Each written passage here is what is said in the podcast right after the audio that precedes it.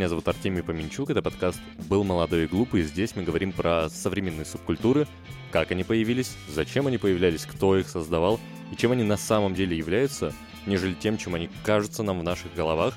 Особенно это можно сказать про ту субкультуру, о которой мы сегодня будем говорить, а это субкультура, появившаяся в конце 60-х годов на Туманном Альбионе или же в Англии, а это субкультура скинхедов. У нее достаточно интересная и сложная история появления, потому что она появилась на стыке двух субкультур. Это субкультура модов, это традиционная английская субкультура, о ней мы поговорим чуть попозже, и субкультура рудбоев, а это ямайская субкультура, которая завозилась в Англию с Ямайки, потому что до 62 года Ямайка была колонией Англии, и там никакого препятствия для иммиграции не было. Вообще, для того, чтобы понимать, кто такие скинхеды, нужно понимать что-то в принципе про субкультуры Англии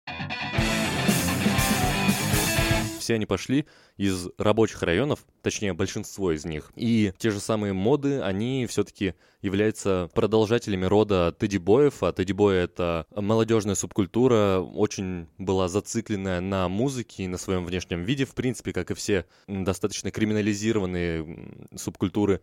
Они хотели подражать золотой молодежи, они слушали какой-то ритм и блюз и подражали американскому стилю, но они все-таки были хулиганами. Это парни, которые грабили магазины и так далее.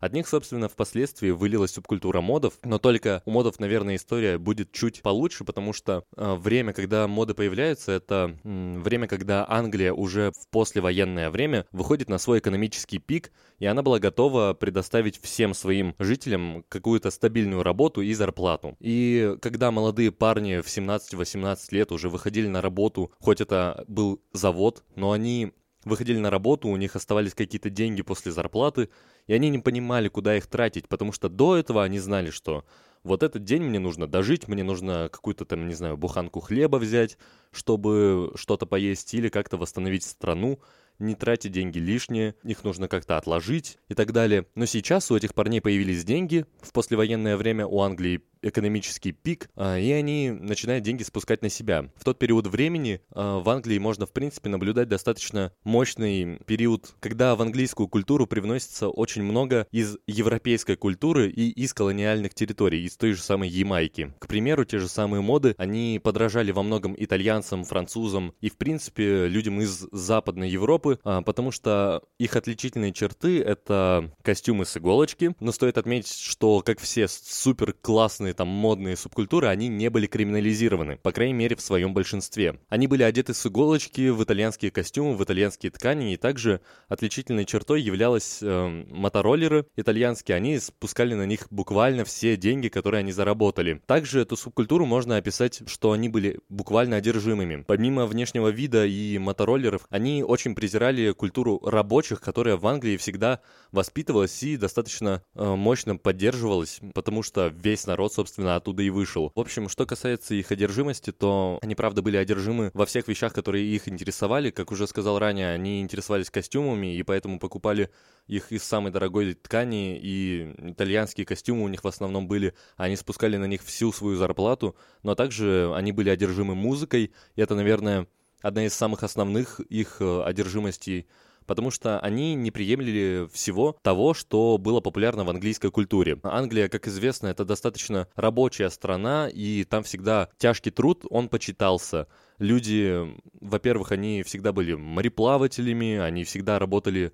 на заводах и достаточно усердно трудились, но здесь они э, перестали почитать это, и также они перестали почитать музыку и всю культуру, которая соприкасается с этим рабочим антуражем. Они начали слушать во многом ямайскую музыку или, в принципе, темнокожую музыку. Изначально это был джаз, какой-то блюз, но, кстати, к блюзу они относились э, слишком снисходительно, потому что это была одна из любимых, э, это был один из любимых музыкальных стилей той же самой субкультуры Тедди Боев, от которых они хотели отойти в итоге. Но они любили соул и также ямайскую музыку. Изначально это был ска.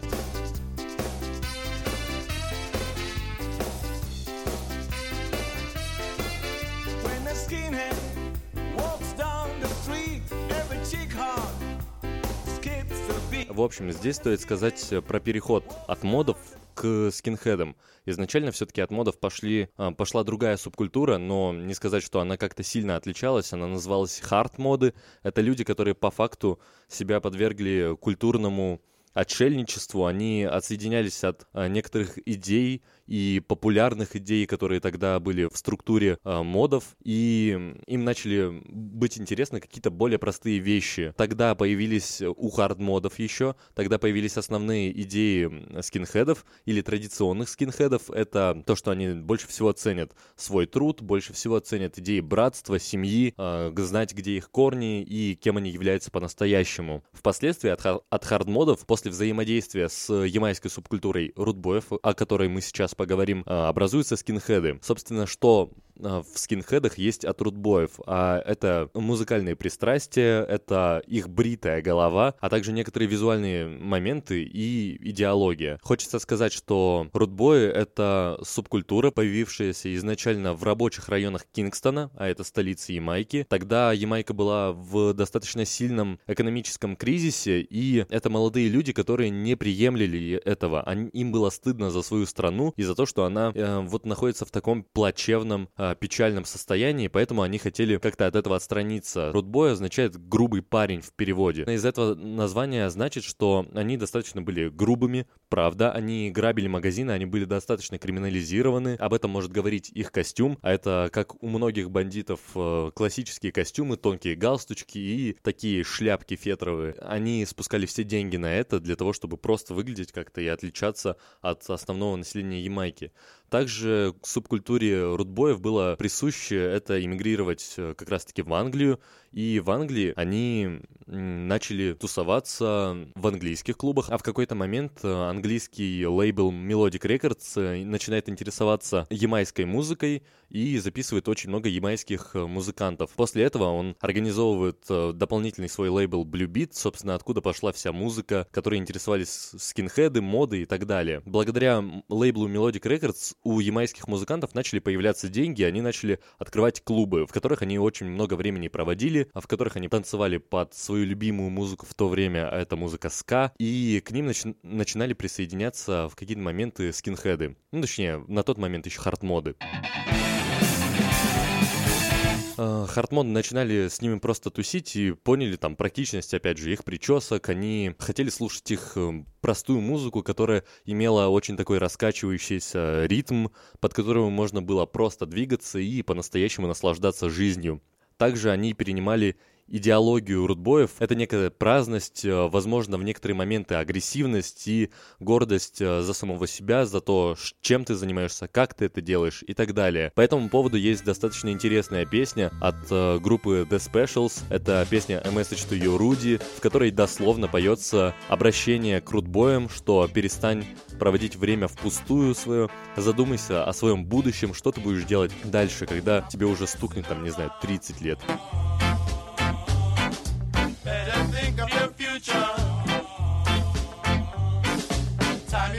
right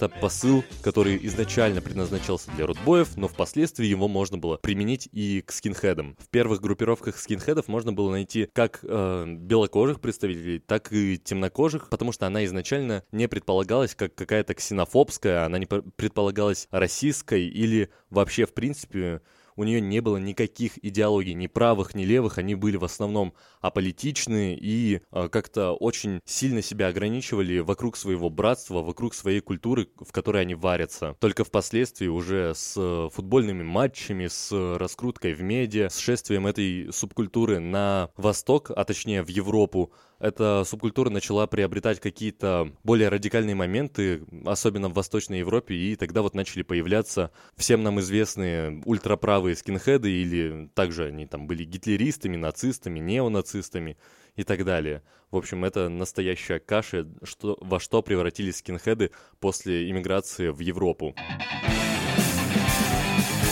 Для того, чтобы как-то, наверное, сформировать уже более четкий образ скинхеда в голове, стоит подвести черту под тем, как они одевались и какую музыку они слушали. Одевались они, это в небезызвестную обувь доктор Мартинсы, но изначально это вообще были какие-то просто рабочие тяжелые ботинки, которые в принципе были удобными, потому что они их могли носить весь рабочий день и не стыдиться их внешнего вида, потому что они были из кожи, они выглядели достаточно солидно, их постоянно начищали и так далее. Впоследствии эта обувь стала для них неким иконическим таким символом, потому что она была удобна также в драках. Внешний вид э, скинхедов подвергался сильным изменениям в сторону удобства и какой-то дешевизны, отходя от э, внешнего вида модов. Для того, чтобы выглядеть так же стильно и удобно, они покупали джинсы Levi's и очень сильно их подворачивали, чтобы демонстрировать высоту своих ботинок. Они начали к ним добавлять рубашки пола или клетчатые рубашки, которые можно очень часто видеть на кадрах традиционных скинхедов именно середины и конца 60-х, они для дополнительного удобства, они надевали к ним подтяжки и использовали изначально как куртки не бомберы. Это некий миф, то, что они использовали с самого начала бомберы модели MA1. Они сначала использовали куртки Харрингтон, а, но впоследствии, дабы сделать одежду более удобной, начали носить и бомберы. Также стоит подвести черту по их музыкальным вкусам. Это основной музыкальный стиль ска, под который они рубились в ска-клубах под э, ямайских музыкантов. И также после 67 года появился музыкальный стиль рокстеди, у которого достаточно интересная история появления, потому что в то время на Ямайке было достаточно жаркое лето, и в клубах людям было очень тяжело танцевать под ска, потому что у него достаточно быстрый, хоть и раскачивающийся темп, и музыканты намеренно играли более медленную музыку, под которую можно было очень как-то вяло текуче, но двигаться и что-то походило на какой-то танец. Yeah, yeah, yeah, yeah! Впоследствии Рокстеди, конечно, сместила ска в их иерархии. А, если говорить про предпочтения в панк-музыке, то они, наверное, появились уже в середине 70-х, благодаря музыканту Яну Стюарту и образованию э, музыкального стиля Ой.